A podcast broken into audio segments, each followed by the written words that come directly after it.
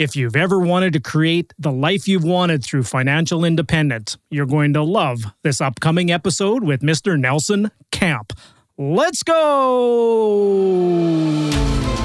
Welcome to the Russell Westcott Podcast, helping real estate investors like you acquire the inspiration, knowledge, and skills that you need to start, grow, and scale the real estate investing portfolio of your dreams. Hey, gang, how's it going? Russell Westcott here. Whew.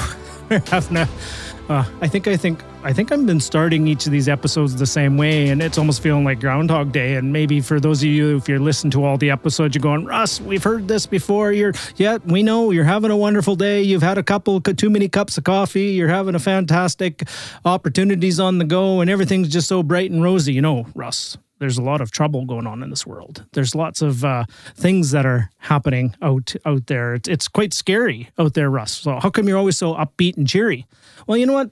I'm choosing to. And I hope you are having that opportunity in your life too, as well, to choose to um, to be happy, choose to deliver positivity, choose to inspire, encourage, and come from a place of love. That's my core intention. Remember, it's how I hand off every one of my podcast episodes is based upon you know inspiration, encouragement, and coming from a place of love. That is what I strive to that's how I hold myself accountable on each and every day on this wonderful, beautiful planet, if I've had a good day or not. And so far, of the recording of this one, um, up to you know this day so far, in when I'm just stepping into the studio to record this, I'm having a wonderful day. It's out here.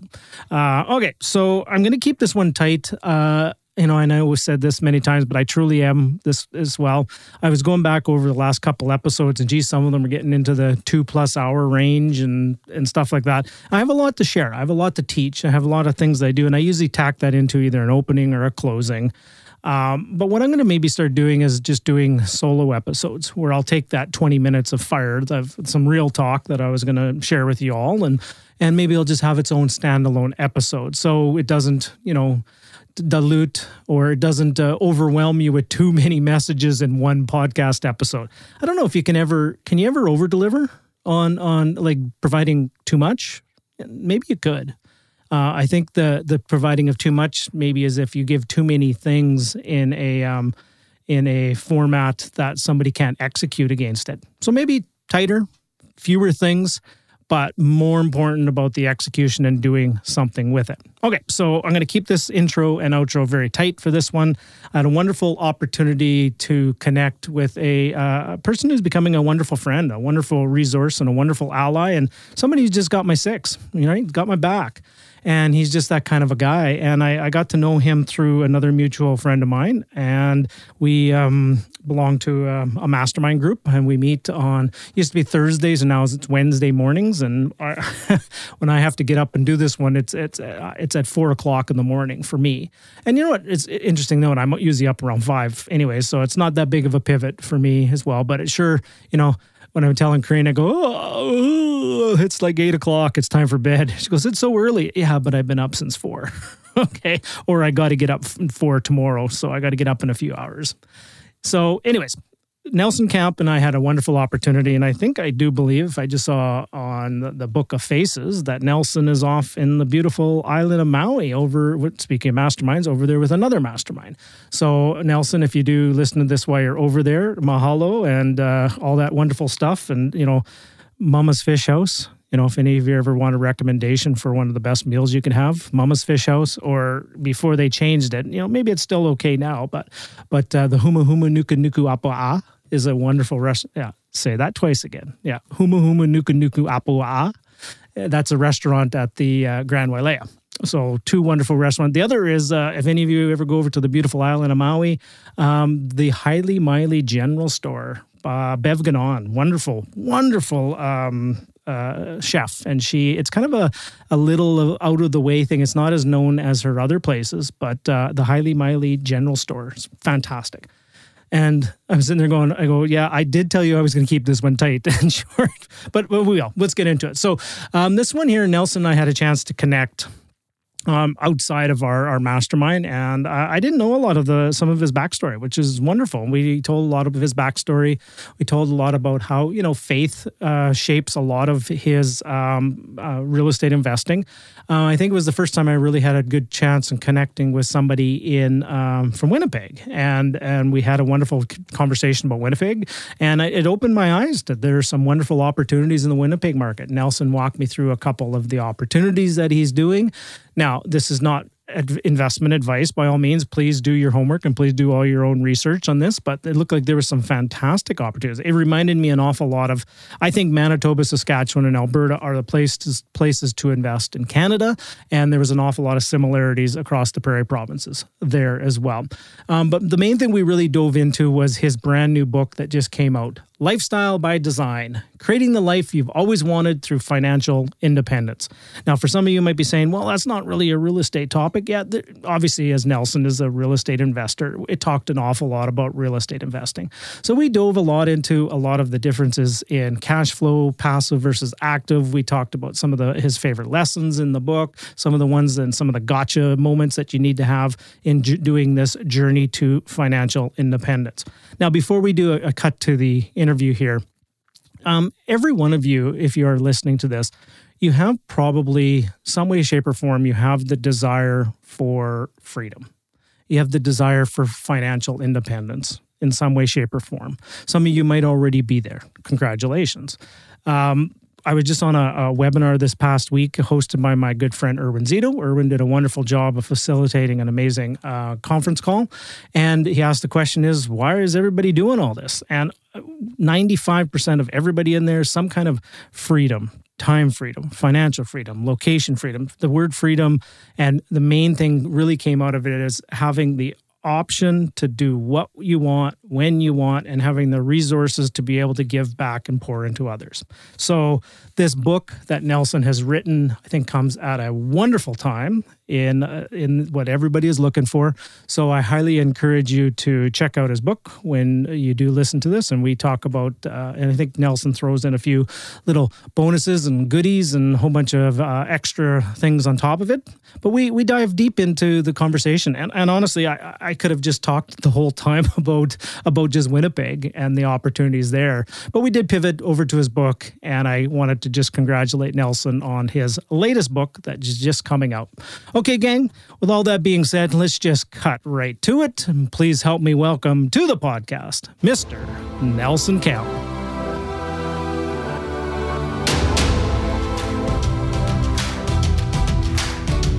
Hey, Nelson Camp, welcome to the show today. How are you doing, my friend? Russell, I'm doing well. Thank you so much for having me on your show today. I'm honored that you invited me. Oh, Nelson, you just stole the words out of my mouth. I was about to just say the exact same things. Thank you for the time. Um, you know, I know you're a busy guy, and I know you're you're you know you're going away in the next little while to some some big masterminds, and you're always out there coaching people and helping people, and you're you're a mover and a shaker in the real estate world. And and I'll be honest, Nelson, you and I, up until just recently, probably within the next last six months, I haven't had a chance to really get to know you. And and I'll tell you, the more I learn about you and the more I hear you speak, the deeper the ocean gets. And uh, I'm looking forward to our conversation today.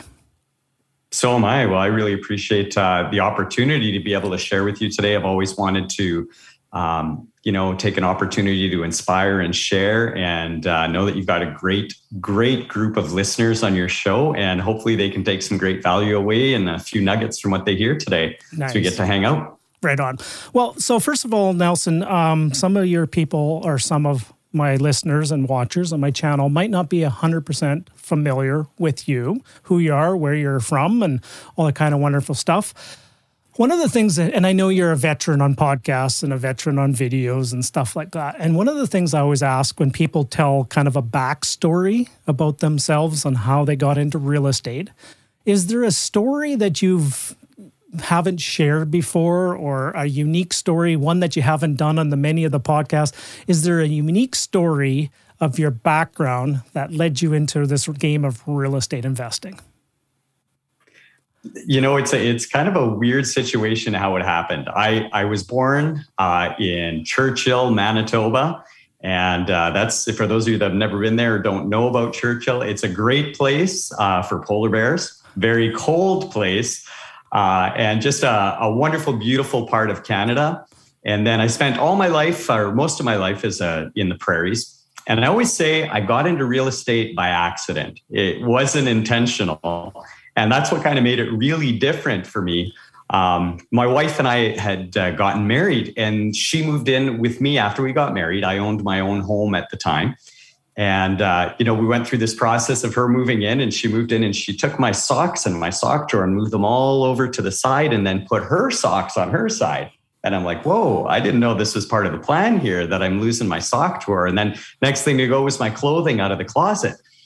And uh, she put all her clothes in the closet. Mine ended up in a box. So we quickly realized that we wanted to find our home.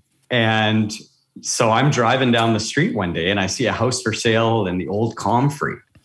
So I say, okay, Comfrey. I stop, I knock on the door, and the gentleman answers the door. He's like, What do you want? And I'm like, Oh, I see your home's for sale. Do you mind if I take a look? And uh, so he he invites me to take a look. I go through his home. Oh, looks okay. He invites me to come downstairs. I go downstairs. I see his friends down there, and he's like, "Yeah, it's kind of my buddy's area and there's no less than 50 or 60 beer bottles down there that are empty and he's playing video games and he's like well yeah just he he lives down here. I'm like your buddy lives in your house? He's like yeah this is his area. So he had his own little kitchenette and bathroom and bedroom. I thought oh what a neat idea have your buddy live in the basement. And then he says to me would you like to see the upstairs i'm like oh i never even realized we missed the upstairs so he's like well put your shoes on we'll go take a look upstairs and i'm like putting my shoes on to go upstairs. I had no idea where this was going at all. So we go out the house up to the side door and we go take a look upstairs. And he's got a couple of sisters living up there. And uh, he's like, Well, yeah, they pay me rent. They live upstairs and pay rent. And my buddy pays in rent and lives in the basement. So unintentionally, I put myself into a house hack situation where we, my wife and I moved into the main floor. We did some renovations upstairs and downstairs, made the home beautiful and realized we were living for free. And that was my first real estate experience in investing is that we realized we were living not only for free, but with a profit in that first home that we bought together. And then from there, it sort of became a hobby, uh, quickly overtook my income from my job, and eventually became uh, something more professional and more intentional. Wow. Wow. Cool. Woo-wee. When, when was that first property, that an unintentional uh, house hack? That would have been in 2008. We would have bought that first property. Okay, so we're what you're 12 plus years into the into the game here, give or take, and we're recording this in mm. 2022. So hopefully my math was was correct. Now I understand it could were, be 14, but it's somewhere oh. around a dozen. So. See, and I was about to just make a point about you know you, you're you were a former school teacher. Is that not correct, Nelson? That's right. Yes, before uh, going I guess full time or part time into real estate. Yep. I was a teacher and enjoyed my career very much for 20 years in, in public education. Yeah, so I, I, I got a failing grade on my first math exercise, didn't I? Right. so I have to you know make sure I have a you know my that's about as good as the jokes will get around here. By the way. There we go. Yeah. okay, so you. So it was just by accident, yep. and then uh, you know through through grace and and blood, sweat, and tears, and all the way along, learning new things uh, became to be something that uh, became much more than just uh, by accident. Yeah. Okay. Now, I have a interesting story about a sock drawer as well with with my wife and I as well. So you have a, a, a sock drawer story. Now, I kn- I know when I was uh, Corrine and I were gonna were starting to get really serious. Uh, my lovely wife, one year for Christmas, she underneath the tree she wrapped it all up and it was a present and all this kind of stuff and inside of it was she gave me the bottom drawer of the armoire that I could put my socks and underwear in when I was coming over to visit.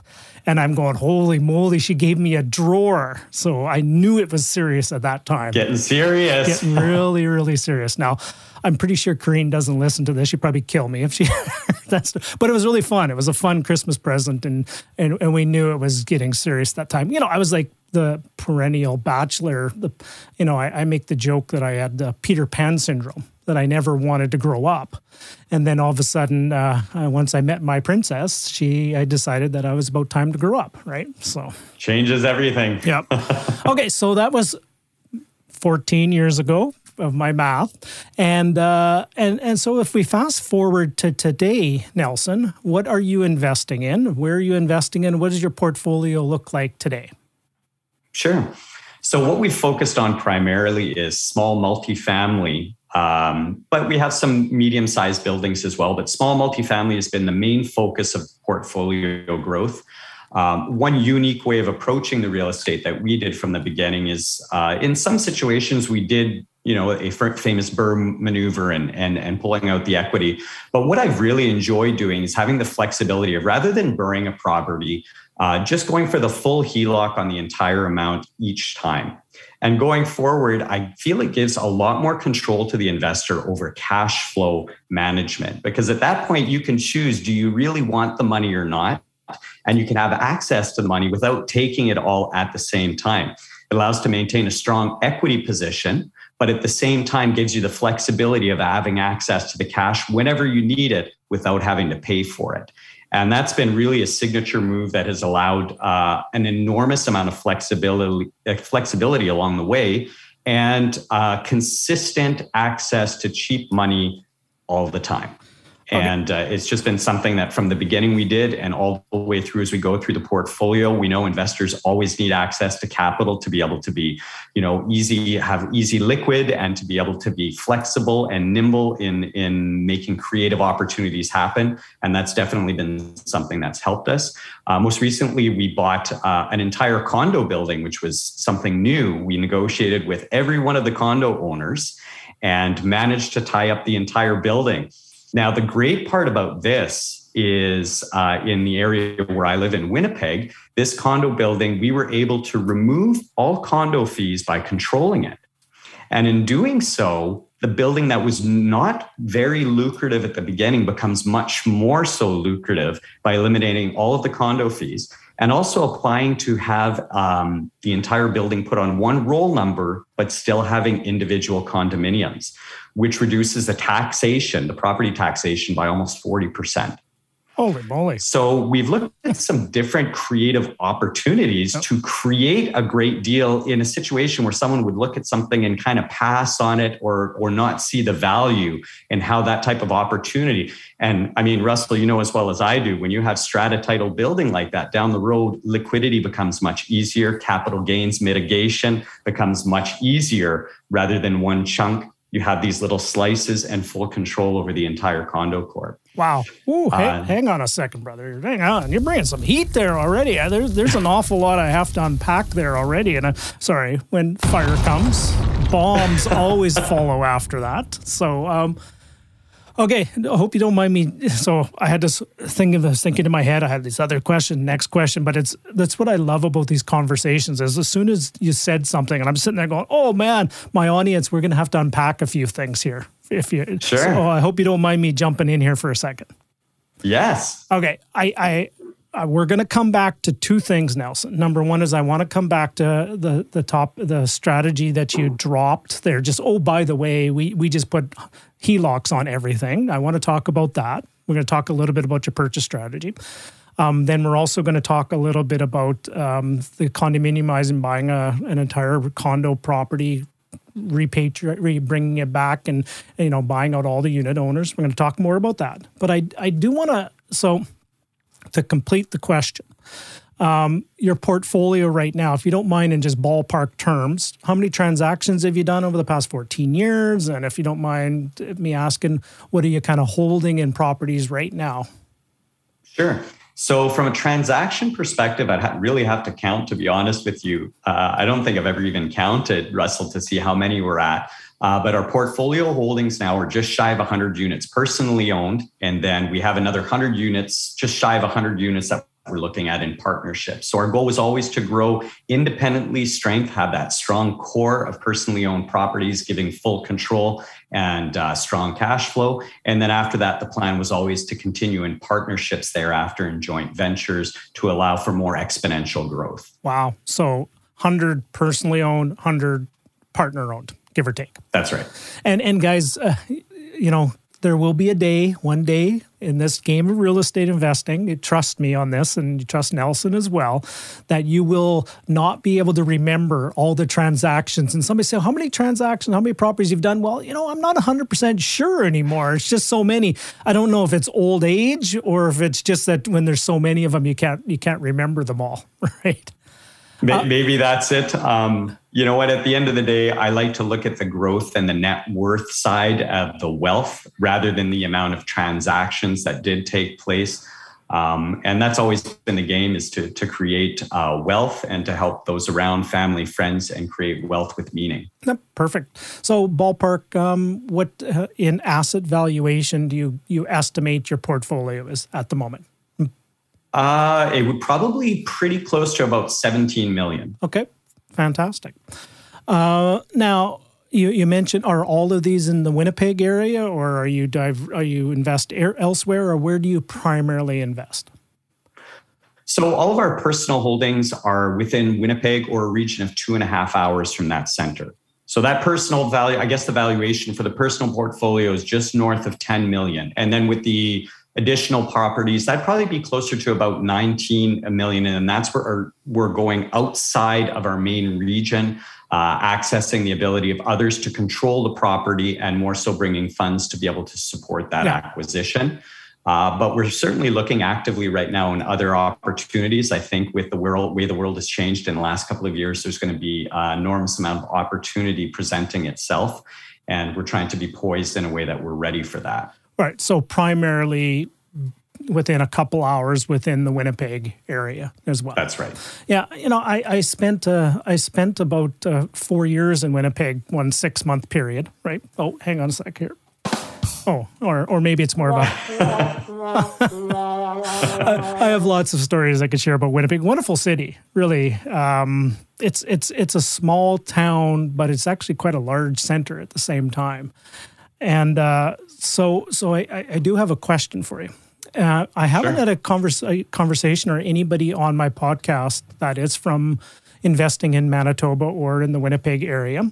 If I was to sit here and let's say we're just sitting over a cup of coffee and you were to give me the the, the nickel tour about what's happening in the Winnipeg and area, what's going on in the real estate market there?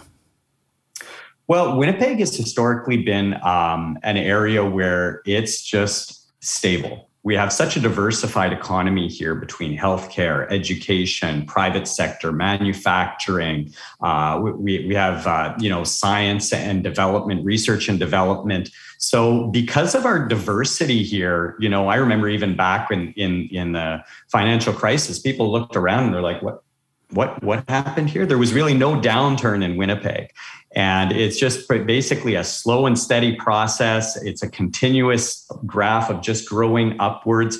Um, you know many would say it's boring but russell boring is predictable and boring is a great way to create wealth over long term. Um, winnipeg is also located in an area where we are still in an area where there's lots of opportunity for growth in the market uh, which is something that's really to the advantage of our, our, our area. Um, not everywhere in major centers can you also have strong cash flow in acquisitions, where in Manitoba, not only in Winnipeg, but in Manitoba, there are many pockets and regions where solid cash flow is a possibility if that's the primary objective of, of portfolio growth. So yeah. I think there's lots of good things about Winnipeg. There's or and Manitoba. There's lots of pros and cons to every area. And uh, you know, any wise investor wants to take a look at does this meet what I'm looking for in terms of an investment uh, region? And uh, it's it's something that allows us to grow at a much faster rate because of the cost of, of getting into the market here is much lower than other regions. Yeah. So slow and steady upward growth. It didn't have the big doubling of values. It's not flattening. It uh, it's you know steady Eddie, right? Steady Eddie. It really is. And a, yes, a wonderful. You know, we haven't seen that growth as you know as Montreal and Toronto. There is hasn't been thirty percent growth and year over year for us. Uh, but it's been a consistent, depending on the region, five to 10%, which is still exceptionally strong growth. Yep. Uh, but I don't think we're going to see a downturn from that like other areas may. Yeah, that's. I had a conversation with an investor the other day, and they're saying, "Well, is that market gonna?" You know, I invest in Alberta and Edmonton, and Edmonton's a, I call it the steady Eddie market as well. They say, "Well, is it going to drop like you know what's happening out in Eastern Canada or in Vancouver?" And I go, "Well, to be honest, it it never really took a it never really went up doubled value. It since 2020, I think the number was like 17 or 18 percent growth over the last two years." So it, at best, it might be flat for a year at best. Um, mm-hmm. For meaning at best, meaning it's not going to d- decline significantly. And I would hazard a guess right. Winnipeg would be the same thing. Um, I am going to share. I'm going to share a story with you. Winnipeg. So um, when I got transferred to Winnipeg, I was with Kraft Foods. I'll keep this one short. I will. It's but it's a funny story. I, I was there, and I was uh, transferred there, and before my possessions arrived, it was south south. It would have been South Winnipeg on Pembina Highway down there.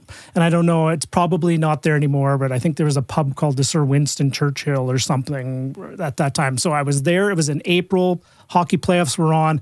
Nothing of my possessions had arrived. I didn't even have a TV yet. And I go, well, I want to go watch some hockey. So I went over to the, the pub over there to, hey, I got to walk in there and, you know, get a bite to eat and watch the hockey game. So I walk in, I'm walking in and I go, Jesus, there's awful lot of women in this bar. I go, geez, this could be a very interesting, interesting neighborhood if there's lots of women around this area. So I'm sitting there and I go in there, turn my back to thing, and watching the hockey game, and then all of a sudden the lights go down and the D- big DJ voice, "Ladies, for your first dancer of the evening." it was, it was oh, ladies' goodness. night, and the and the male strippers were coming out.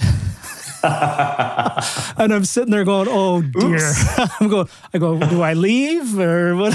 so I started go. So I sat there to go, "Okay, well, if I'm here." so it was a, a very interesting. Uh, it was a very interesting uh, first night in in Winnipeg for me. well, hopefully you still got to watch the game. I mean, that's the most important at this point. well, during during a break in the action, pardon the pun, I had to. I then left. Not well, that there's that... not that there's anything wrong with that or anything. It's just not my not my cup of tea.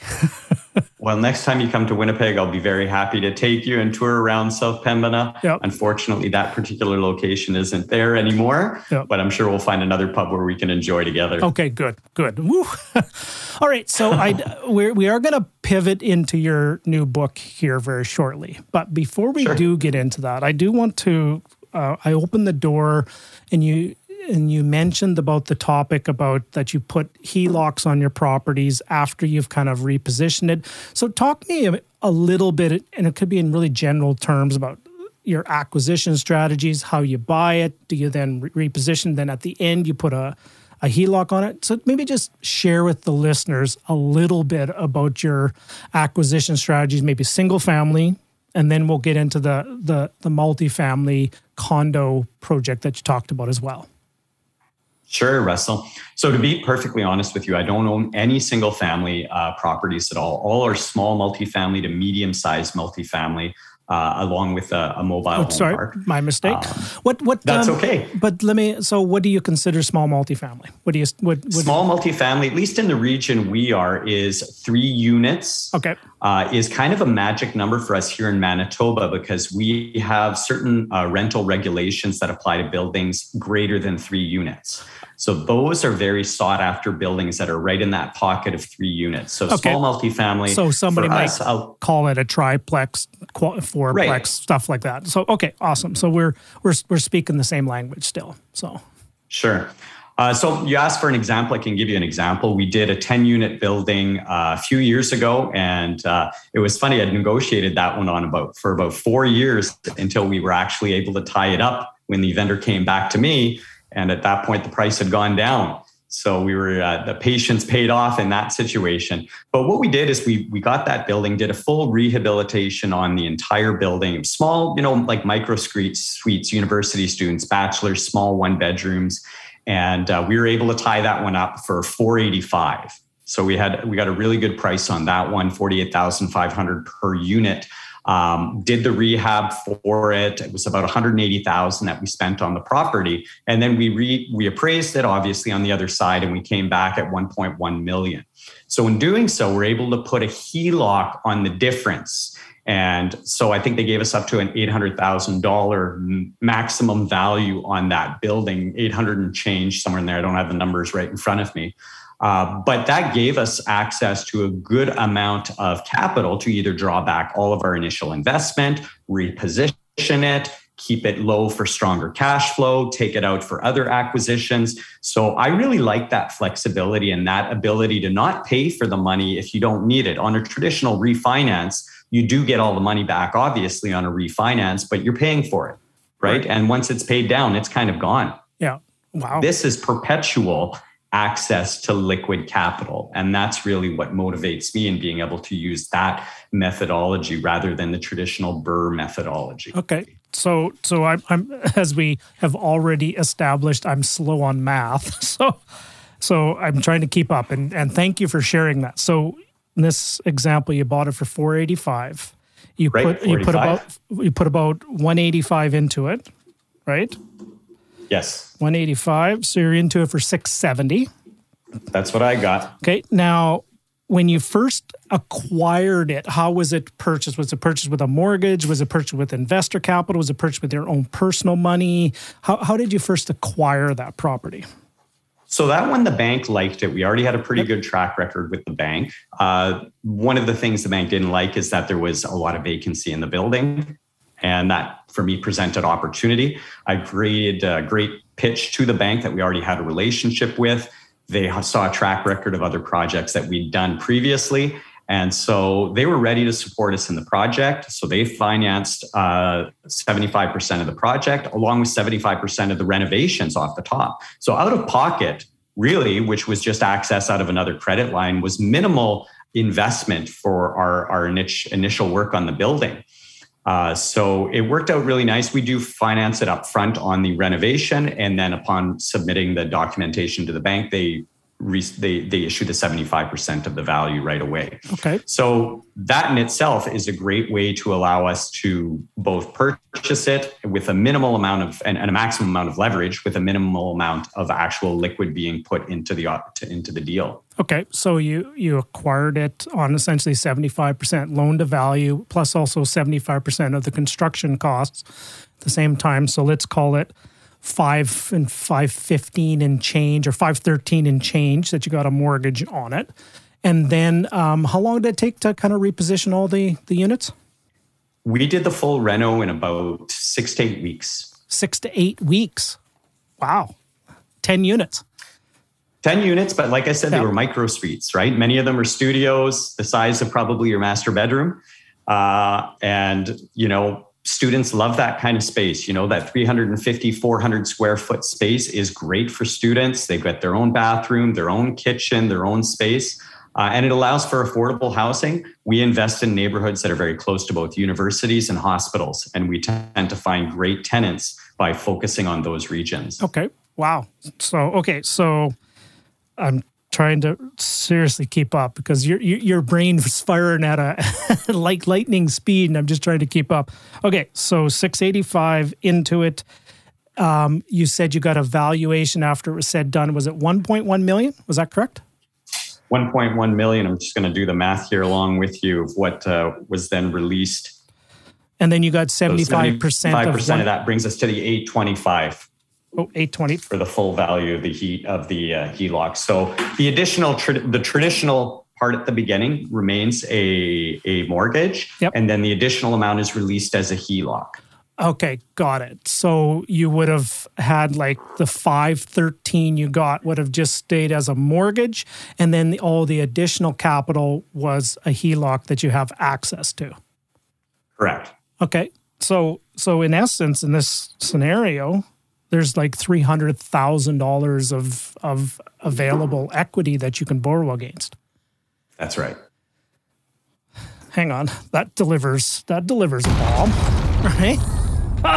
so that way we can use that money to reposition it at any given time. We can use it on a partnership with someone else who yep. may need some help in a short term situation to avoid that erosion of equity that's not being used, right? The yep. more and more as we see uh, inflation grow, we have opportunity for flexibility. But again, if we want to leave the value there with the, sh- the smaller mortgage payment and the higher cash flow, if that happens to be what our motivation is during a period of time, during a year, it allows for a significant amount more planning on the taxation side as well. Yeah. Wow, brilliant. Um, okay, so in ballpark numbers, that 10 unit property, um, what kind of cash flow does something like that generate in your portfolio in the Winnipeg area? Sure. In our last fiscal year, it was uh, about twenty six hundred dollars a month cash flow. Twenty so two hundred and sixty bucks per unit. Uh, wow, that's fantastic. Right. And, and that was with a higher amount being pulled out. So I don't know what right. it would have been exactly if we didn't have any of the equity removed at that time. But at the end of last year, that's what the numbers were we were looking at at the end of so you year. took some capital out on the line of credit to redeploy into another asset, probably. That's right. Wow, you're a sharp guy there, Nelson. Right? As, as, you got to understand your numbers in in uh, real estate, be able to move yeah. quickly, and that's something that's really helped us. But I mean, this one, Russell, wasn't quick. It was a four year deal, yeah. relationships, and continuing to work with the vendors until the timing was right. Yep, not just a pretty face. You got you got a little bit of chops behind behind you as well, right? and and I would imagine that's kind of what you would consider kind of a bread and butter deal for you, whether it's a threeplex, fourplex, 10, 12, 18. That's kind of if you see something pop up like that, Nelson's writing an offer potentially.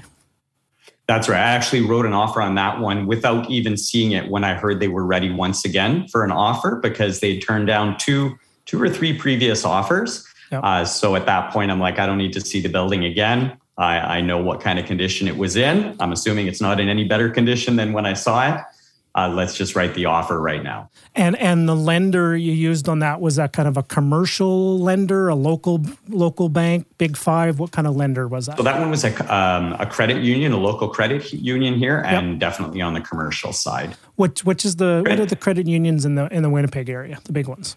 Uh, one of the big was, biggest ones would be Steinbach Credit Union. Uh, but there's also Access Credit Union, which is uh, growing as well. They just did some great acquisitions.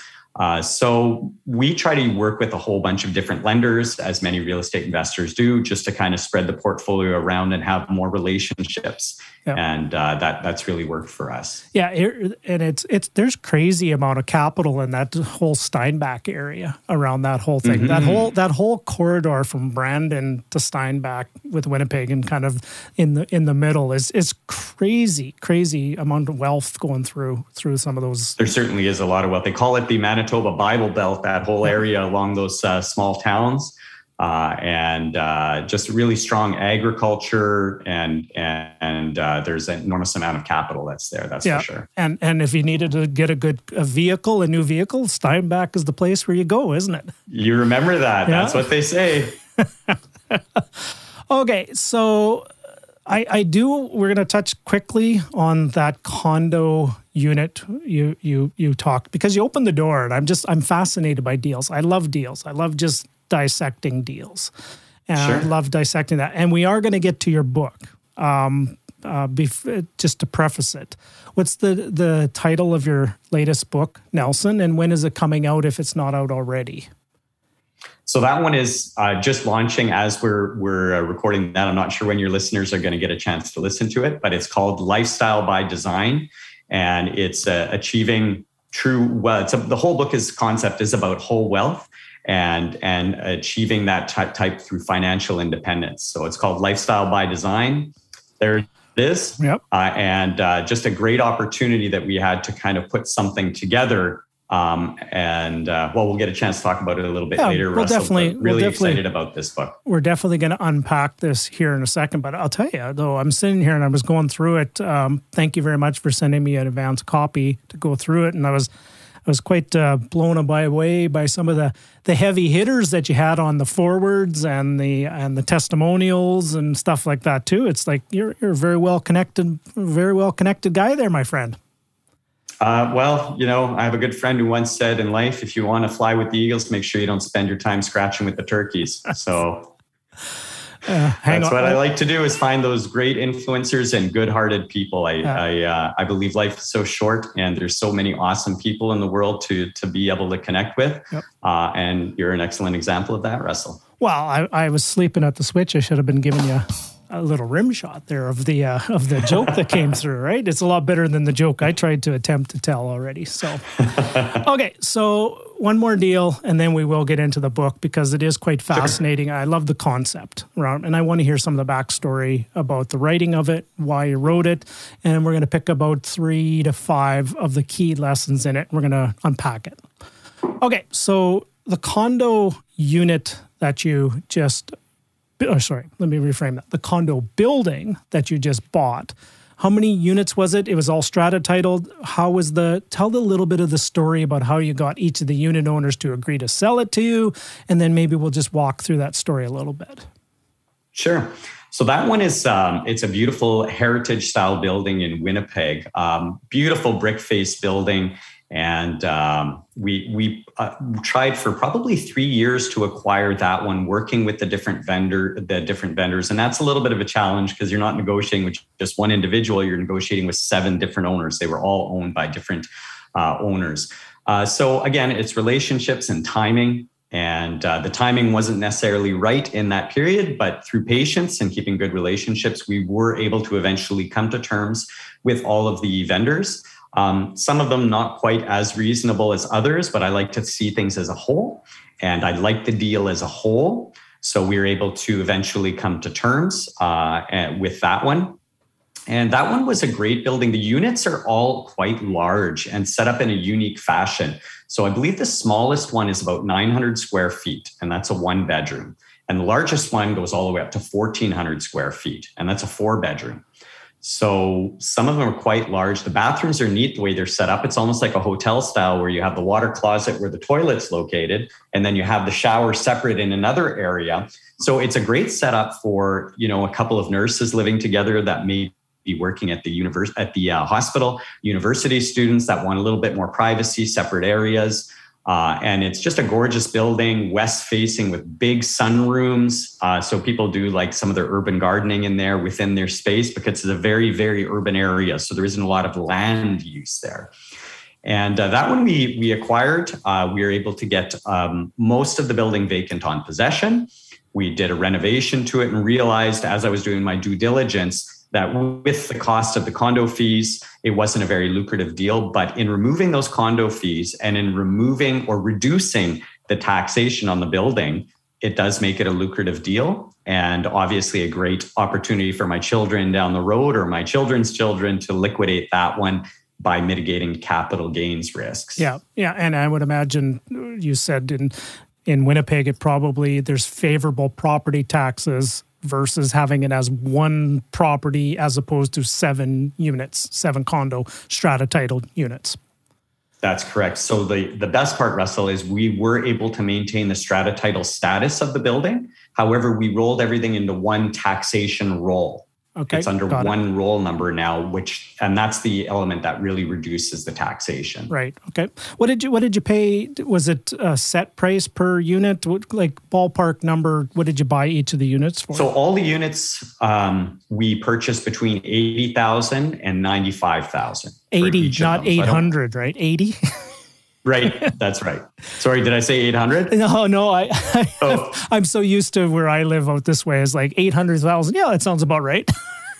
so 80 to 95,000. So that low price point of entry, right, is something that's really attractive in Manitoba is yep. being able to still acquire for that price. So uh, we put them all together. I think the final purchase price was about six hundred and ten thousand. Again, I don't have the numbers right in front of me, but it was approximately six hundred and ten thousand. Okay.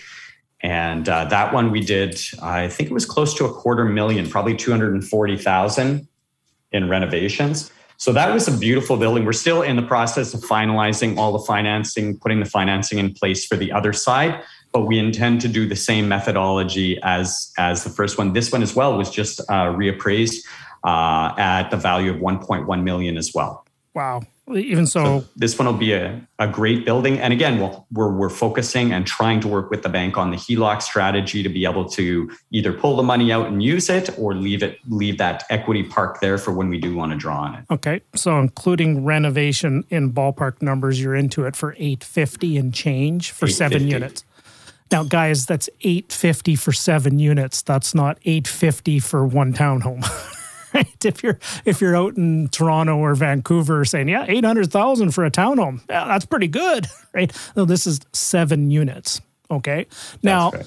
those seven units, when fully rented and fully optimized rent, what uh, what kind mm-hmm. of what kind of uh, gross rentals are you getting for that? Great question. So our smallest unit, the one bedroom, is renting for ten forty nine and the client pays all the utilities except water. The wow. most expensive unit, the four bedroom, is fourteen ninety nine.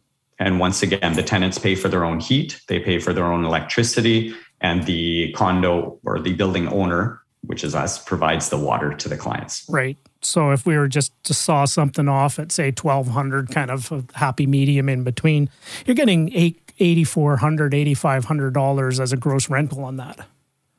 Yeah, I think we're close to just over 9,000 okay. when we factor in the parking and the, uh, the coin op laundry projections. 9K on a property you're into for 850 and it's now appraised at 1.1 so there's $250,000 of available credit there.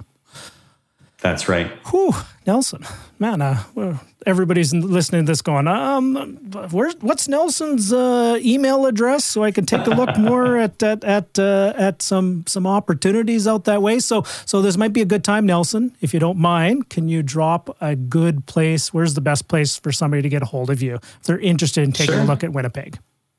If anybody would like to reach out, uh, they can find me on my website, nelsoncamp.ca, or I'm pretty active on social media platforms, mostly on Instagram and Facebook.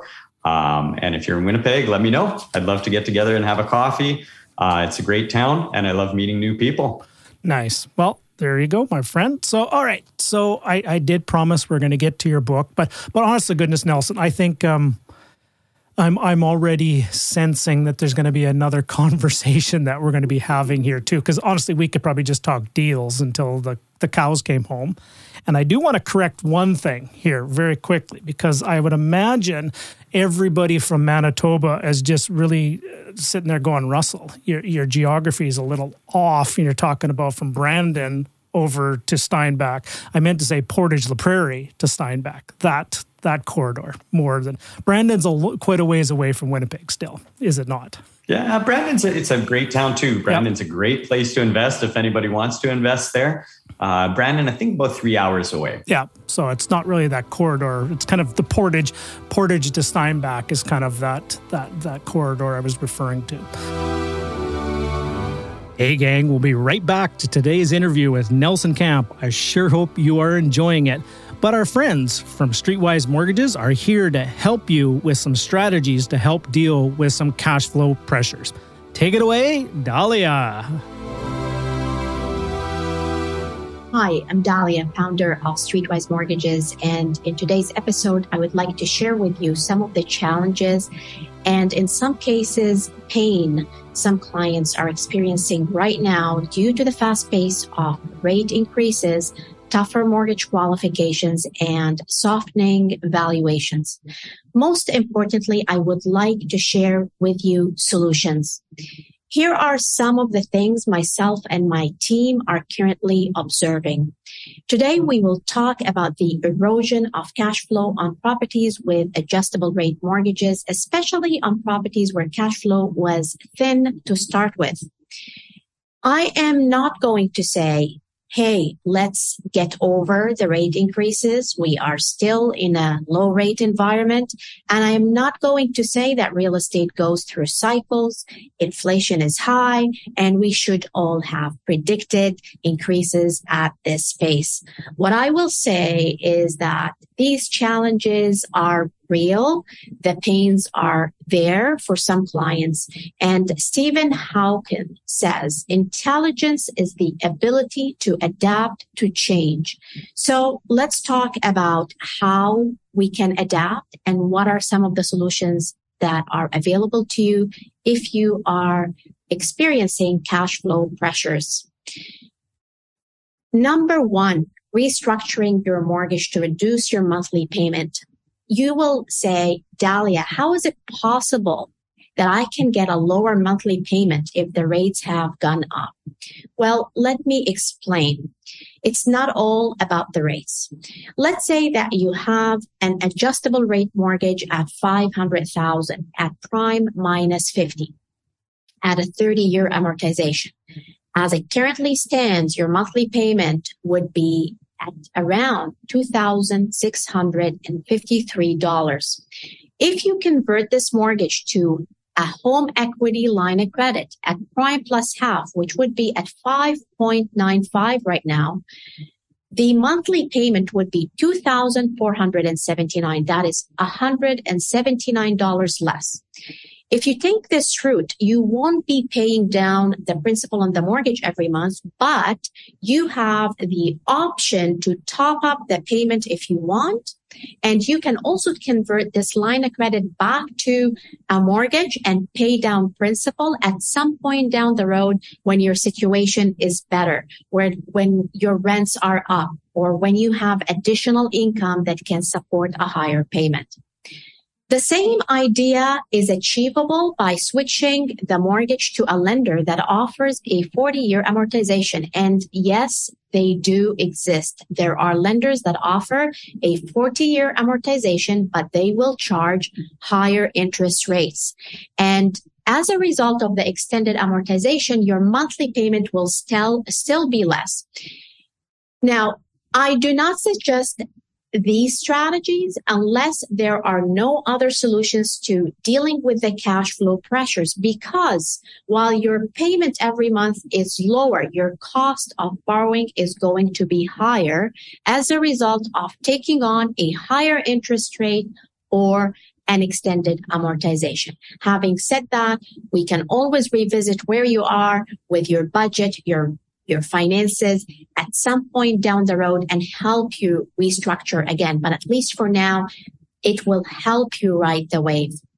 Another solution to consider is to clear capacity somewhere else in your balance sheet uh, where we can absorb the increase in monthly mortgage payments. So let's say you have an RSP or a car loan that is costing you every month out of your own pocket $1,200. And let's say you have multiple rentals and some of them are in a negative cash flow position right now and they're costing you $600 a month to carry. If you can find solutions through adding rental income to the property to uh, help the numbers, great. But if you can't, and you want to keep this property, what we can do is we can extract equity from any property, okay, to pay off the car loan or the RSP loan or both or some other expensive debt on your balance sheet so that your monthly payments on these loans are reduced dramatically from the $1,200 per month to something much smaller. And this will ease up some of that cash flow pressure on your rental portfolio. If you are experiencing pressure on your cash flow right now and you would like to explore options to ease up that pressure, reach out to myself and my team at info at streetwisemortgages.com and we would be happy to guide you and help you ride this wave. I will leave you with this quote from Max McKeown, which says, all failure is failure to adapt.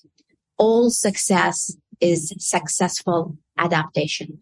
Myself and my team are here to help you adapt to this new environment that you're in and help you prosper. All right. Mm. Um, your book, my friend. Um, yes. Why did you write it? What, what's what was the, the premise behind it? And first of all, I love the premise, lifestyle by design. Is it a real estate book? Is it a life book? Is it all of the above? Is it none of the above? Uh, why did you write this one, my friend?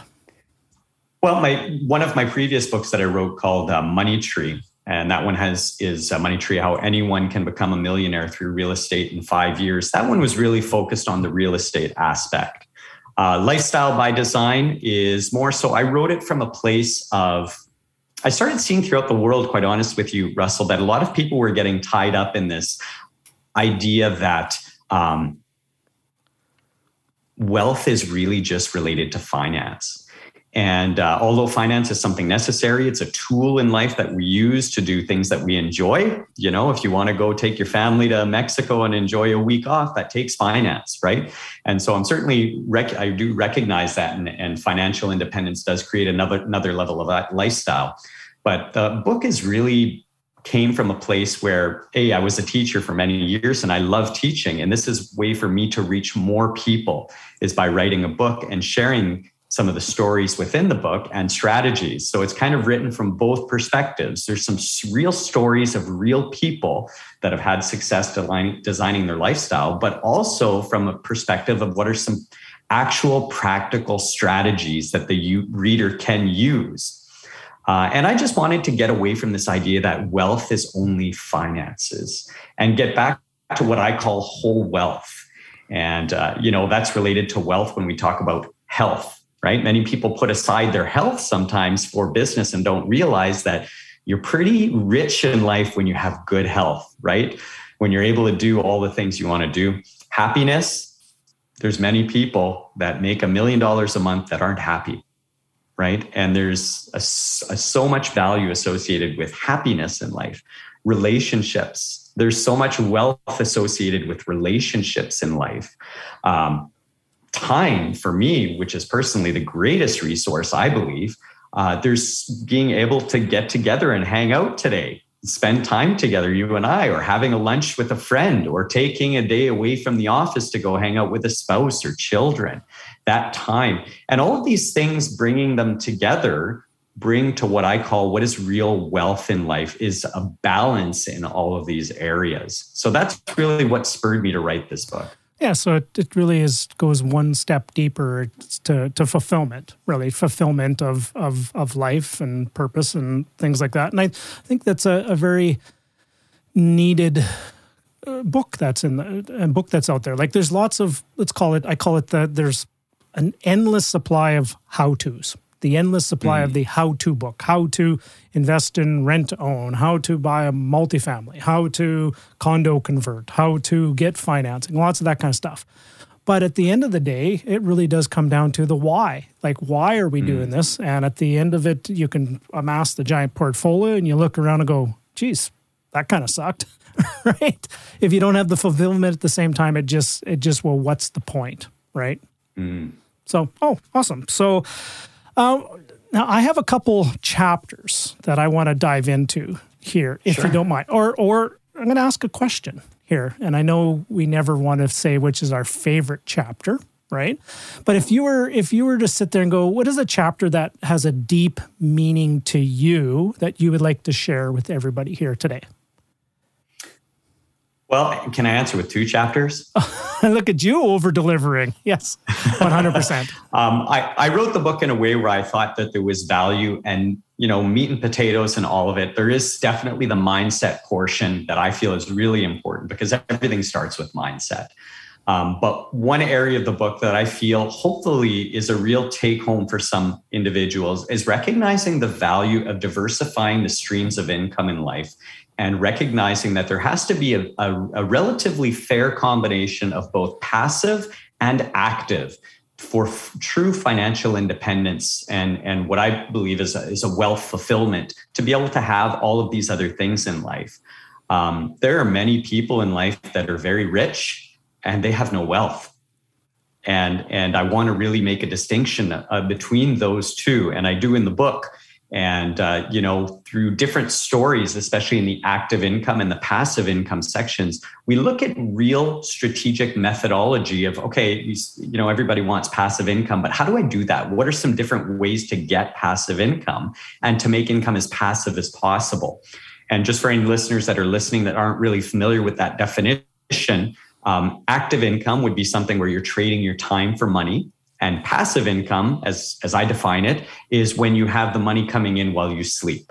You're really, you know, whether you get up and you walk the dog or you get up and you go click away at the computer, it doesn't change anything. That same amount of, or relatively same amount of money is coming in one way or another. So there are some great examples of some stories in the active income portion um, and I think a lot of people start with like a side hustle, Russell, when they have a dream in life and they want to, you know, test the waters and do something a little bit different.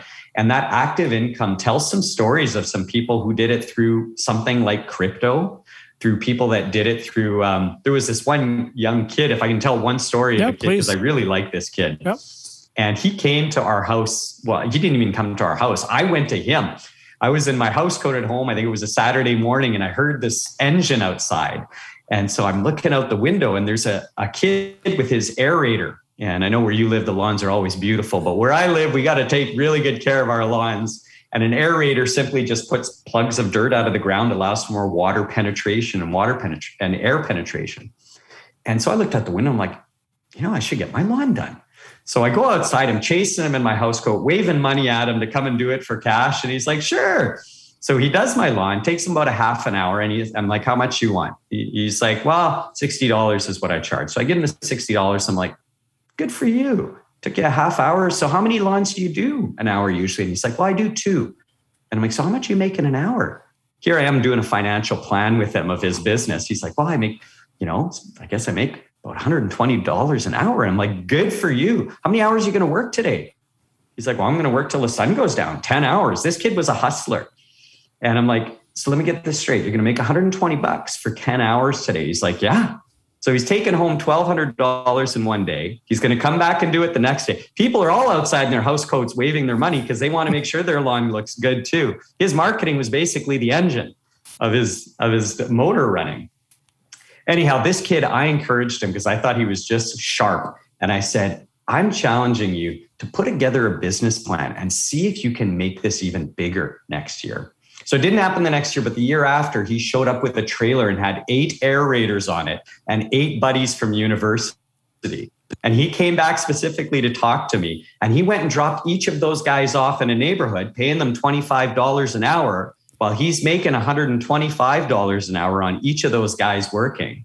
And uh, if anyone's interested in really the nitty gritty of the numbers, I'm a numbers guy. I, I love numbers. I broke it down in a table in the book to really give an idea of why his side hustle became something so important to him and how he made much more in a short period of time, a two month period, than most people make in, in, in a year or even two years, just because he was motivated to do it and try something a bit different. So that was a great success story in the active income uh, that you know will always stick with me because I have a fond place for that individual. Wow. Woo wee, hang on, my friend. Woo wee, bringing the fire. and of course, the bomb gets ignited after the fire comes comes here. All right, so now Nelson, I know, uh, and I I see this when when I hear anybody who ever's talked about you is you're you're held in very high regard. Um, you're a wonderful coach, a wonderful teacher, a wonderful facilitator, a wonderful speaker, counselor, all the above. So with what you did with that young that young man who did that, so if somebody came to you and they're sitting here going, okay, you know, I'm working for BC Hydro and I'm going to use BC. Oh, let's go. Let's go. Um, what is Manitoba's uh, MTS? Let's go. Is the MT, MTS still out there? It's Bell MTS now, but yes. Yeah. Okay. Bell MTS, Manitoba Telecom System, I believe. System. Yes. Okay. So somebody's working as a laborer for MTS and they're wanting to, you know, potentially make that pivot from active income into passive income do you have a process that you kind of walk people through of, of how you do that? Do you like do you have what's the secret sauce that you do? Now I know it's a big question and a big onion and we'd have to unpack it for for better part of years in many respects. But what would you talk to somebody? We're having coffee, and I just kind of told you I'm looking to do get out of my nine to five and get into into an entrepreneurial venture. How do you kind of walk me through and start that process? Great question. And as well, you know, you know this, Russell, there's many different ways to be successful in real estate. And that's one of the most awesome parts about it. There's so many different ways to create wealth and income through real estate. And there's so many ways that you can do within real estate of creating wealth and income. So, what I would probably say to that individual is I'd probably try to narrow down with them what's your magic number? Right? What's your breakaway point? When you get to a place where you've got that critical mass where you're able to say, well, you know, if I leave right now from my job, my life won't change that much because I've got a similar amount of income coming in. So if someone were to say, just for example, let's say it was a young person, they didn't have any children, maybe no partner, and they have a lot of flexibility in life, their best option may be to start with either. I, I, believe the two best ways to start in real estate, if you want to start fast and start strong, are either a live in flip or a house hack. In my opinion, though, those are the absolute two best ways to be able. And now, you know, one's more capital heavy with you get the payoff on the other side and the other one is more obviously heavy on the passive income and, and ease of lifestyle but those in my opinion are the two easiest way maybe not the two easiest the two strongest ways to break into the real estate market right. the advantage of course of doing uh, live in flip is you can live there for a period of time you need to live somewhere but not everybody can live through a renovation and if you have the flexibility of being able to live through a renovation Maybe you're only using the bathroom sink once the kitchen, while the kitchen's being done. You live there for a period of time and sell it. And if the intent is to enjoy it and live in it for a period of time, uh, we have an opportunity of not paying capital gains on that if the intention is to live in it right yep. that has to be the true intention of the, the opportunity the other side the house hack what my wife and i did when we started out we were living without a cost of any mortgage which is obviously in most cases other than taxes the biggest line item on anyone's budget is going to be their home expense. So I think those two ways, in my opinion, are the strongest ways to break into the market. Yeah, and so so step one, if I'm to, to bookend this for everybody, step one is you you you do kind of a, a why analysis, why you want to do it, and then more importantly, you do a numbers analysis on what is mm-hmm. the magic number, and then you reverse engineer a plan in order how to get there. And uh, that's what I would do with someone probably if were having coffee is figure it out. And if they say, well, let's just you throw out a number there, they say I need three thousand a month to be able to just pay my required bills in life. Then they have an option if they want to flip. It's, I would just tell them, hey, so you need to make thirty six thousand in one year on a flip, or on multiple flips is what you would need to generate, right? And then you can draw on that money little by little throughout the entire year, but you're trading that for two thousand hours of your job. Yep. Yeah. Now, what if you had an extra 2,000 hours a year? What you, would you be able to do with that time? Yeah.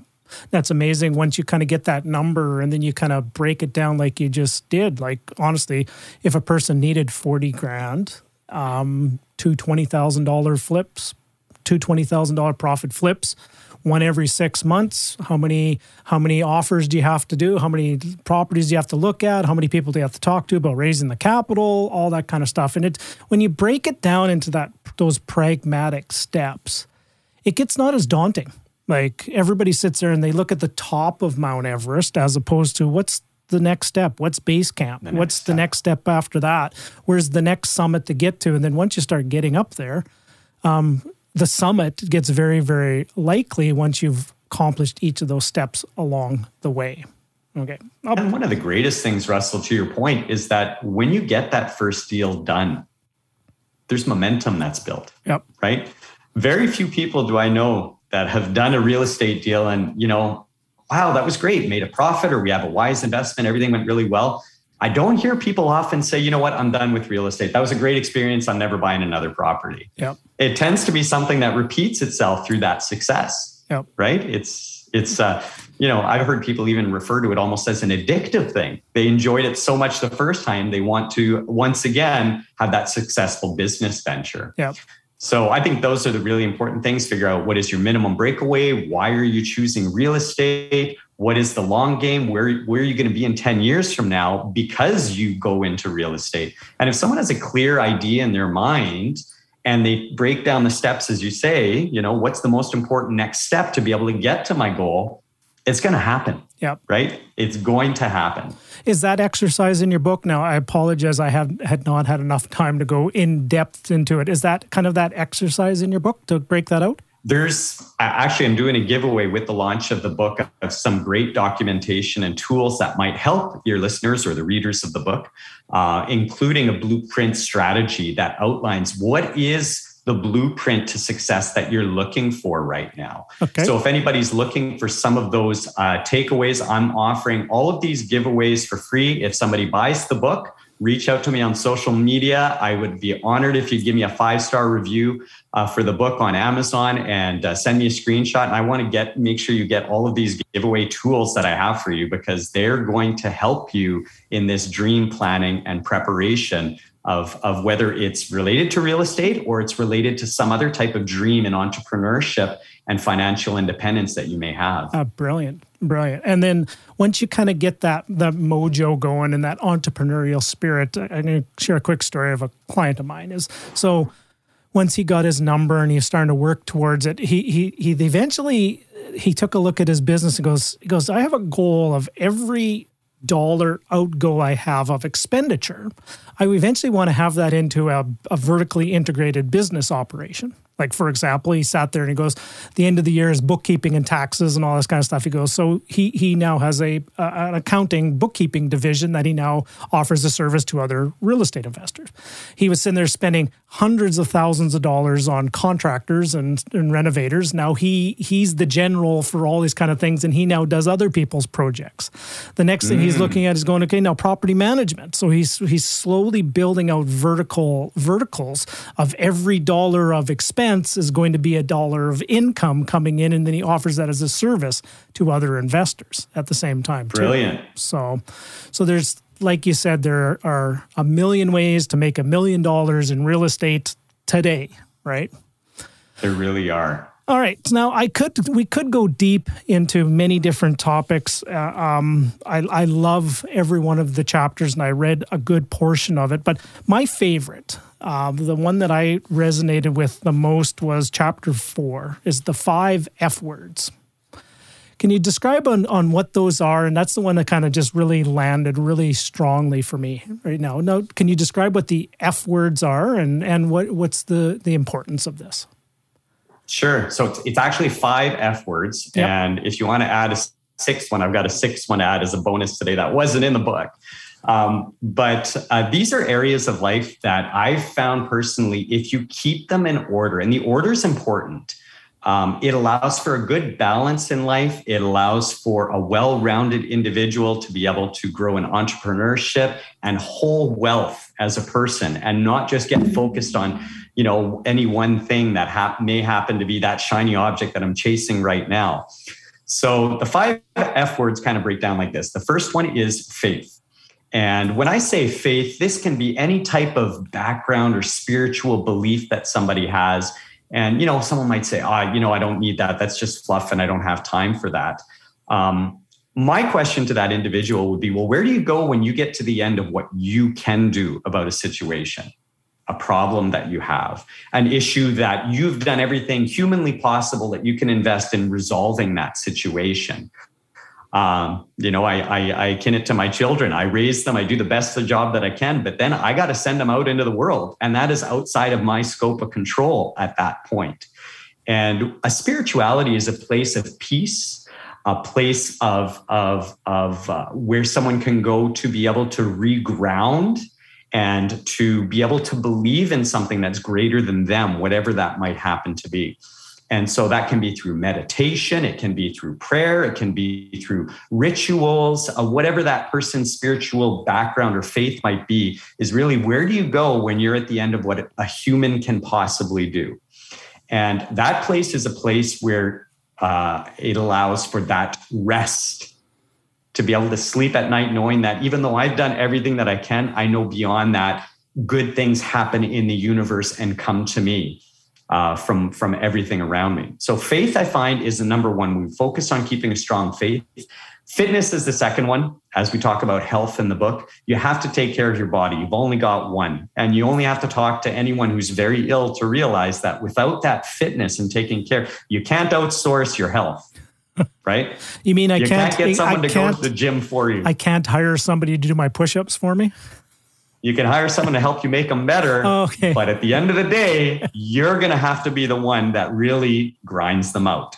Right? No one else is going to do your sit-ups for you. Nobody else is going to, you know, get you up in the morning and take you to the gym or whatever it is. Your fitness is so important. And I think the more that we, you know, grow as a human species, we recognize that whole health, mental health, everything is all related to fitness. They're all connected together.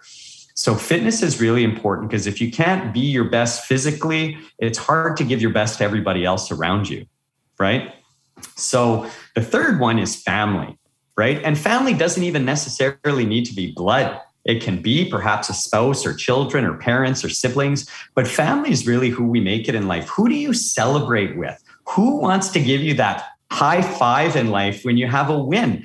And they won't just say, oh, you know, someone's telling me a story and they're haughty about their success. Your real friends will want to high five you and give you a big hug and be happy with you when you succeed. And when you surround yourself with people that encourage you in your dreams, people that encourage you, who are you building your dreams for? You know, all of those elements are really important in growing that family friendship around you. There's another F word. If you don't want to just say family, it can be friendship too. Um, the next one is finance because that's an important F in life. We need to get that in, in order. Um, but you know what? Working on your partner is far cheaper than divorce. You know what I mean? Working with your partner, working on that family part comes first, and finance is after that right? You work on finance, everybody's got to eat. I got three boys at home. I know how much they enjoy eating. So the finance part is important. And finally, fun. You know, we've got a limited amount of days on this planet. None of us knows exactly how many days it is, but we live in such a beautiful place with so many amazing things that can be done and enjoyed, whether that's sitting outside in the cool of the day reading a book or it's enjoying a beach or a walk in a park, maybe in a forest hiking, um, hang gliding, scuba diving, whatever it is that you enjoy in life, making time for that fun to happen. And so these are the, you know, the five F's. And the last one is freedom. That's the sixth bonus one. Enjoying the freedom that financial independence can bring in life um, kind of ties everything together. But keeping those five in balance is really important. Yeah, and I, I think you you you hit the nail on the head, and you you actually dropped uh, a, a very interesting not an interesting play on the words is you're you're living an amazing effing life. There's the seventh F word. There you go. and we're not going to use that word, but you can actually, you know, effing right is is is a wonderful. Absolutely. Yeah. You know what? Life is meant to be lived and enjoyed. You got one shot at this. There's yeah. no dress rehearsal. This is it. And well, I, uh, each of us has the opportunity, regardless of what happened yesterday, five days ago, 10 years ago. Today is what we've been given. That's why it's a gift and we call it the present. So we got to get out there and carpe diem seize the day. Well, and, and I'm definitely not going to drop a couple. Sorry. Uh, awesome, my friend. Okay, so so I'm sleeping at the switch here, brother. You're you're dropping the fire like crazy here, and obviously when fire happens, another bomb gets. It, there we go. Okay, uh, I do want to open up a, you know, I don't know if I'm opening up Pandora's box. I do want to open up a conversation here, and it's it's how of the context you and I first kind of got introduced to each other is through a mastermind group that we both belong to of of uh, Christian entrepreneurs and Christian men, and we meet, uh, you know, at some odd godly time of morning, especially for me out in the West Coast. It's four in the morning, um, but um, you're here's the here's the thing I'm gonna say. One of your F's that you talk about is faith, and uh, why do you think it's it's a difficult or most people don't talk enough about their their faith or a religion or their relationship with God or their God or whatever? Why do you think it's a it's a taboo conversation for most people? that's a great question, Russell. And I, you know, I wouldn't want to speak for anyone else on why it's such a taboo subject, but I, I think a lot of people are, are in a position now in life where they want control. And, and, you know, they seek to be able to identify everything as classable. And there's just so many things that we can't classify as human beings that are too supernatural and incredible uh, to have been happenstance uh, I remember one building I bought. I was actually was uh, I was still working as a guidance counselor, and I had a little bit of a rough morning, hearing some tough stories that some kids were going through. And I like to get out at lunch, go for a walk, you know. And so I was out in the day, and I was just taking a breath, taking some deep breaths, and enjoying the beautiful day. And for me, it was a time of meditation and prayer while I was walking. And I just think to myself, you know, it's time for us to find another acquisition. And uh, I was in in prayer, and all of a sudden I stop and I see this for sale sign on the lawn. I kid you not. It was one of those black and white garage sale for sale signs that, and somebody had scribbled a phone number and put some plastic wrap around it to protect it from the rain and everything. And I'm like, no, this this can't be coincidence. Coincidence doesn't work this way. And so I just pulled it right out of the ground. I looked at the house. I'm like, hmm, two hydrometers, two mailboxes. This is a duplex. Knocked on the door. I said, I'd like to buy your house. Haven't even seen it yet. And they're like, well, we want 250 for it. I'm like, would you take 200? They said, no. I said, what would you take? They said 225. I said, okay, let's write the offer right now. And that was it. I, of course, I went through the house with them and wrote the offer in that moment. But it's through things like that in my life that I realized that is too unreal to be a coincidence.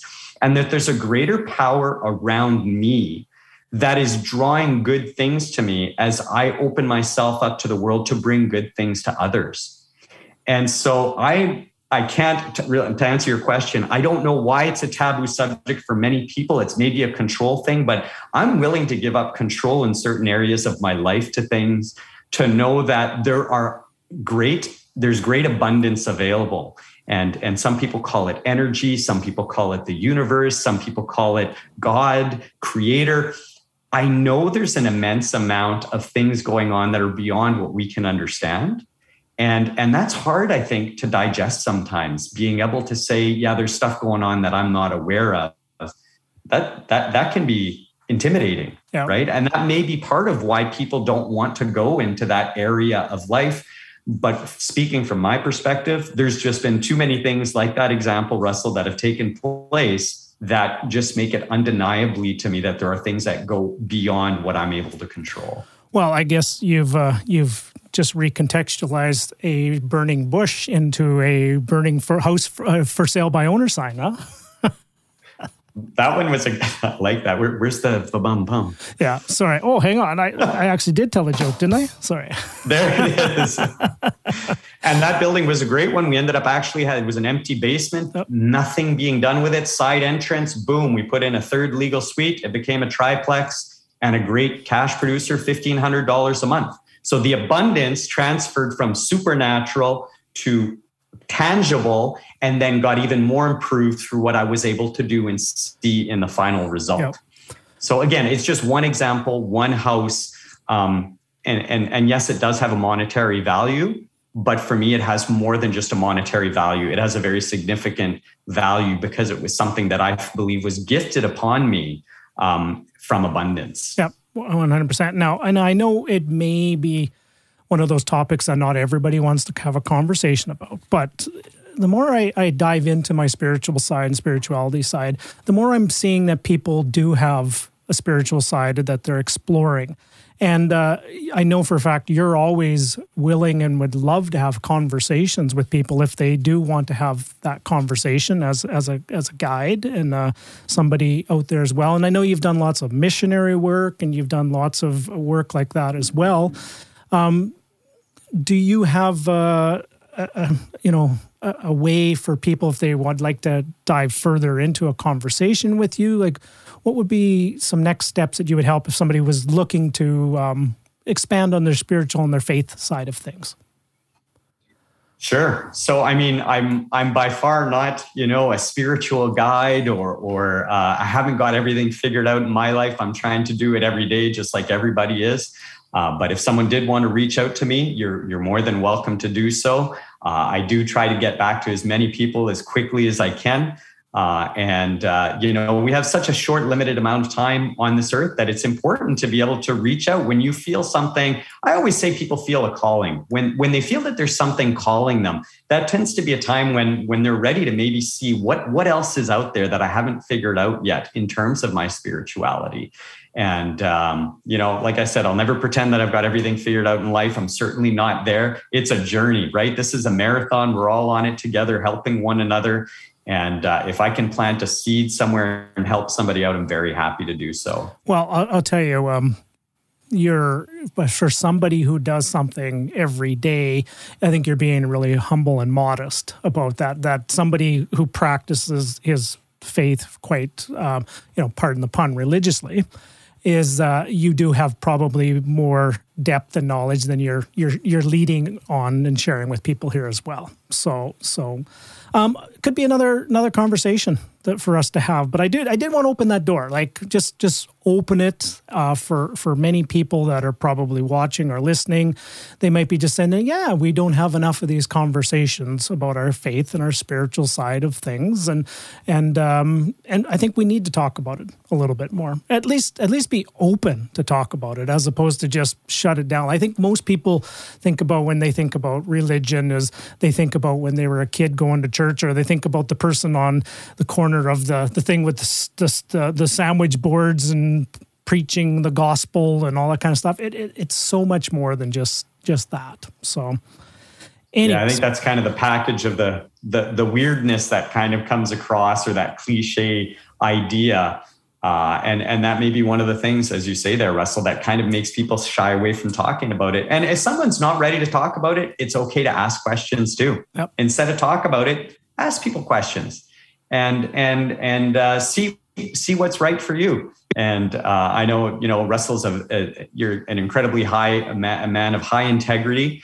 And uh, you know I, I, enjoy spending time with you because you are a man of incredible not only because but in, in addition to that that you are a, high, a man of high integrity. And uh, you know if there are people that want to ask questions usually that calling in life comes because it's the right time timing is always so important for everybody and uh, asking questions is important too yeah, I just find it just fascinating. The more I learn and the more I hear about it and the more things I hear about it, just it's just it's a never it's a it's a relation it's another relationship with a higher power, with a higher being. And I think it's just fascinating. And I've seen there in our, our mastermind group a couple times. We've gone quite deep into some things when we started when they started talking about talking in tongues and stuff like that. I'm going, oh Toto, we ain't in Kansas anymore. New stuff, yeah. But it's just a different. It's it's fascinating. Is the best way I can describe it. And um, it certainly is. Yeah. All right. So so Nelson, what I wanted to do from here is I wanted to. Um, you know, we're going to start wrapping up, but I do see this being a, another conversation. Would you be open for another conversation down the road, my friend? Absolutely. I haven't even told you about the Coyote House yet. I'm looking forward to telling that story. So oh. I hope we get oh. another conversation. Well, see, you just you you're I know you're a professional speaker because you just did a professional speaker professional move is keep them wanting more, right? Keep them wanting more and dropping a bomb at the end that you have to get invited back again, right? That's the idea. All right. Uh, before we, I have one final question I want to leave with you here shortly. But one more time, can you just drop uh, the best place that people can get a hold of you if they want to have a conversation, and where can they pick up your book, and where can they get all those bonuses that you talked about? Sure. So my website is nelsoncamp.ca. Uh, if you'd like to get my book, it's available on Amazon. I have several books on Amazon, but search Lifestyle by Design and Nelson Camp. You'll be able to find it on Amazon. Uh, I'd love it if if anybody felt the value in the book, they'd be willing to give me a five star review on the book because it helps me reach more people with the message in the book. That would be really appreciated. And in turn, it helps more people make a difference in their life and design the lifestyle that they want. If someone does want to get the bonuses, send me a, a screenshot of that through social media or through email at my website. And uh, I will be happy to get you all of those documents. Uh, which include things from processing the proper mat- time management, the blueprint to success in life, Um, we're talking about your uh, your your your budget, budgeting your business. We talk about great tax saving tips. Uh, you know, we talked earlier, Russell, about how you can flip houses, let's say two in a year and 40,000, but we didn't talk about tax implications and the best way to do that so that you can ensure that you're doing it in an efficient fashion. Wow. So there's lots of stuff to unpack in the book, lots of extra goodies that I want to make sure that I get to, in the hands of your listeners. And there's even a place on the website. Um, and if you get in touch with me, I'm going to send you a link where you can take a picture and tell us your story about how you're designing, even if you haven't gotten there yet, but you're in the process of designing the lifestyle you want. I want to hear about it. I want to share your story because your story is going to inspire other people. Yeah. So that's why we put that together so that that can be shared. Well, I wish you all the best on your book of there. I think this is a powerful message that people need to really lean into.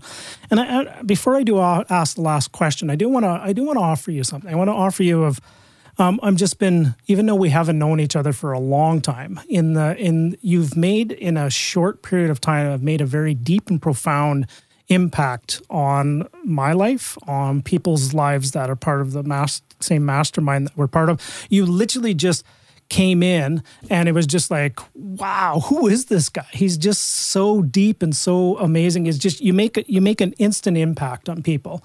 And it just comes from your your desire to be servant leader to give to help and inspire others. So i just want to acknowledge how you show up in this world and and uh, you're doing an amazing job really of how you show up thanks Russ. i really appreciate you saying those things and that's part of what I've always felt in my faith and my vision is is impacting people, reaching more people, uh, sharing the message, and and and encouraging people in their success. So thank you so much for saying that. Yeah. Now it's for one of the last questions, and I promise this will be the last question. Is um, you, you, talk about helping others, inspiring others, and so let's let's just paint the picture. You know, we've we've had a couple times where we talked about a cup of coffee over at Starbucks, or or maybe a pint of beer, or or something. Let's say you're having a conversation with somebody that's there, and they're just feeling a little bit stuck. Right? They just need some maybe some insp- inspiration, or maybe just some help to take the next step forward what would be some inspiring parting words you would leave with that person to help them take that next step? Well, I think the most important thing to recognize in life is that the easiest way to get lost is to have no idea where you're going. So I would say, let's go back to the roadmap of where you want to be. I wrote, uh, I was an author in another book called From Broke to Success How Anyone Can Get From Where They Are to Where They Want to Be in Life and Business. And it talks about that concept of as well as figuring out where are you right now and where do you want to go. And then, as you said a little bit earlier, let's articulate one of the next steps. And even if you don't see the steps in the next two, three, five days for today, what is the next step, actionable step? Uh, and I'll give a give a concrete example. Several years ago, um, I just fell in love with um, Central American and, and, South American culture, the Spanish language, the people. Um, I spent some time in Mex- Mexico as a missionary at one point, and uh, you know, I told myself, I said, I want to learn Spanish, and I know it can be done. Many people have done it. So I said, what's my plan?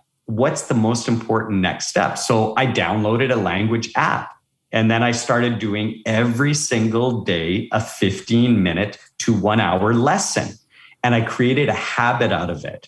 So if you're stuck, that's where I was. I was stuck. I wanted to learn the language. I have now gone through 1,217 days straight without a break of doing a Spanish lesson my friend, there is nothing in life that you can do for 1,217 days and not see some type of growth and improvement in it. Habits are so important. So I would work with that individual on what daily tasks they can do to get out of that rut. And they may not see it on day one, they may not see it on day two. But the promise I would want to make to that individual is a promise that if you keep consistently doing this, it will bear fruit eventually. Wow. Woo wee! Bringing the fire, my friend. So, absolutely. And obviously, we can't end without another bomb being dropped. Man, there's so much bombs going off around here and mic drop moments. Um, you're you're you're a true gem, Nelson. True gem, and um, I know you uh, you have a, an audience and things like that. I, I, honestly think you need a bigger audience, to be honest, um, because of the depth and the amount of materials and content and things that you can provide. I do want to have a conversation another time with you about how do you fit all this stuff in? Like how do you with all your properties and your portfolio and writing books and you know helping and coaching people and all this kind of stuff, how do you just become the productivity master? I think that might be our next conversation. See, I'm I'm now doing a professional um, tease moment here as well. So so I see that. That's great. Well, I think it's. I think as we're going to leave it there. Um, thoroughly honored to get to know you, my friend. And I think this is just the beginning of a wonderful book launch that you're having with your book. This book will change some people's lives. And if you lean into it and do the work within it, I wish you nothing but all the success on bringing this book out into the marketplace and all the results that the people who read it will get from it. Awesome. Thanks, Russell. Really appreciate you having me on the show. All right, gang. Hope you have yourself a wonderful day. Bye for now, everybody.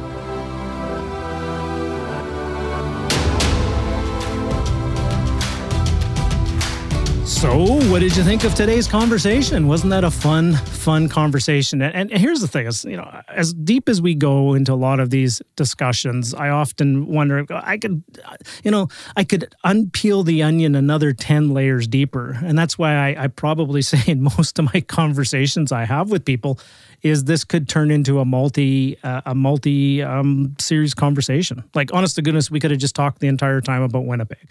We could have just dove deep into just one of his deals. We could have talked in depth into uh, how faith plays an amazing how faith plays a role in his investing and in his life and, and everything he's done. We could have talked one chapter at a time and filled up an entire podcast just in one chapter at a time. So for you, after listening to this conversation, what was your favorite part? What what did you take away from this one? The one that I took away the most for me was the five F words that we talked about. I talked about the faith, family, fitness, finance, and fun. How he structures that. Now I've heard that before. I believe I've heard it before. I don't think it's anything new, but just the way he framed it, and as a, a real estate investor, it just really resonated with me, and it really resonates with a lot of people that are out there but more importantly, what was most what more importantly to me than what was important to me is what was important to you. Did you take something away from this? Did you take something to implement? Did you take a strategy on how something you can action from here? Okay.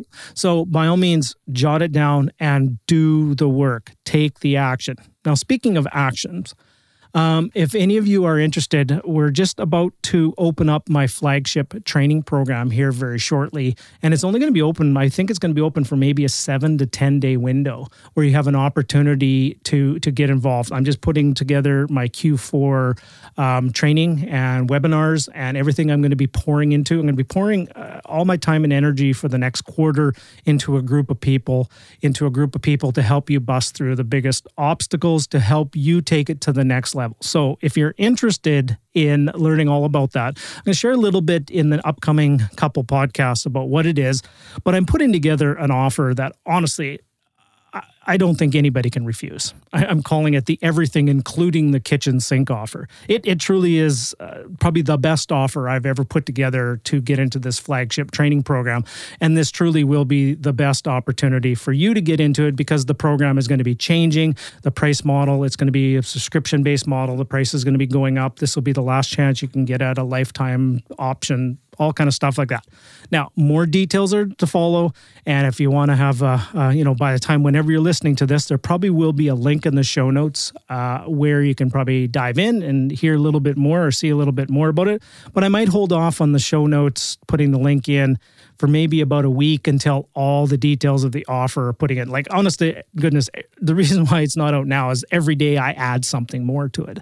And I just keep adding more. I go, well, okay, but we have to bust this through. So let's add this to it. Oh, but now we need the RSP investing lending program. So, okay, I'll add that to the program. But now we need some accountability and some coaching and some one on one time. Okay, I'll add some of that in there. So, honest to goodness, every it truly is everything, including the kitchen sink. But stay tuned, those details are coming up. All right, gang. Hope you enjoyed today's episode. And we're just getting revved up. So many cool guests upcoming. I was just out at a conference this past weekend and was just connecting with some amazing presenters and amazing speakers. And I'm just getting them on the podcast. And there's some amazing content and materials that are all coming out on the weeks upcoming. But remember, in every interaction you have with another person, always leave them feeling inspired, encouraged, and always come from a place of love. Bye for now, everybody.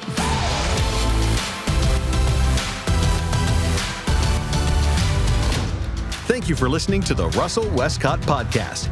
Before you run off, could you do us one final favor? Wherever you're listening to this episode, we encourage you to leave a review, share with your friends, and subscribe so you can receive the latest episode to keep you feeling inspired and encouraged for the entire week. Visit www.russellwestcott.com for more information, support resources, and upcoming speaking engagements near you. Bye for now.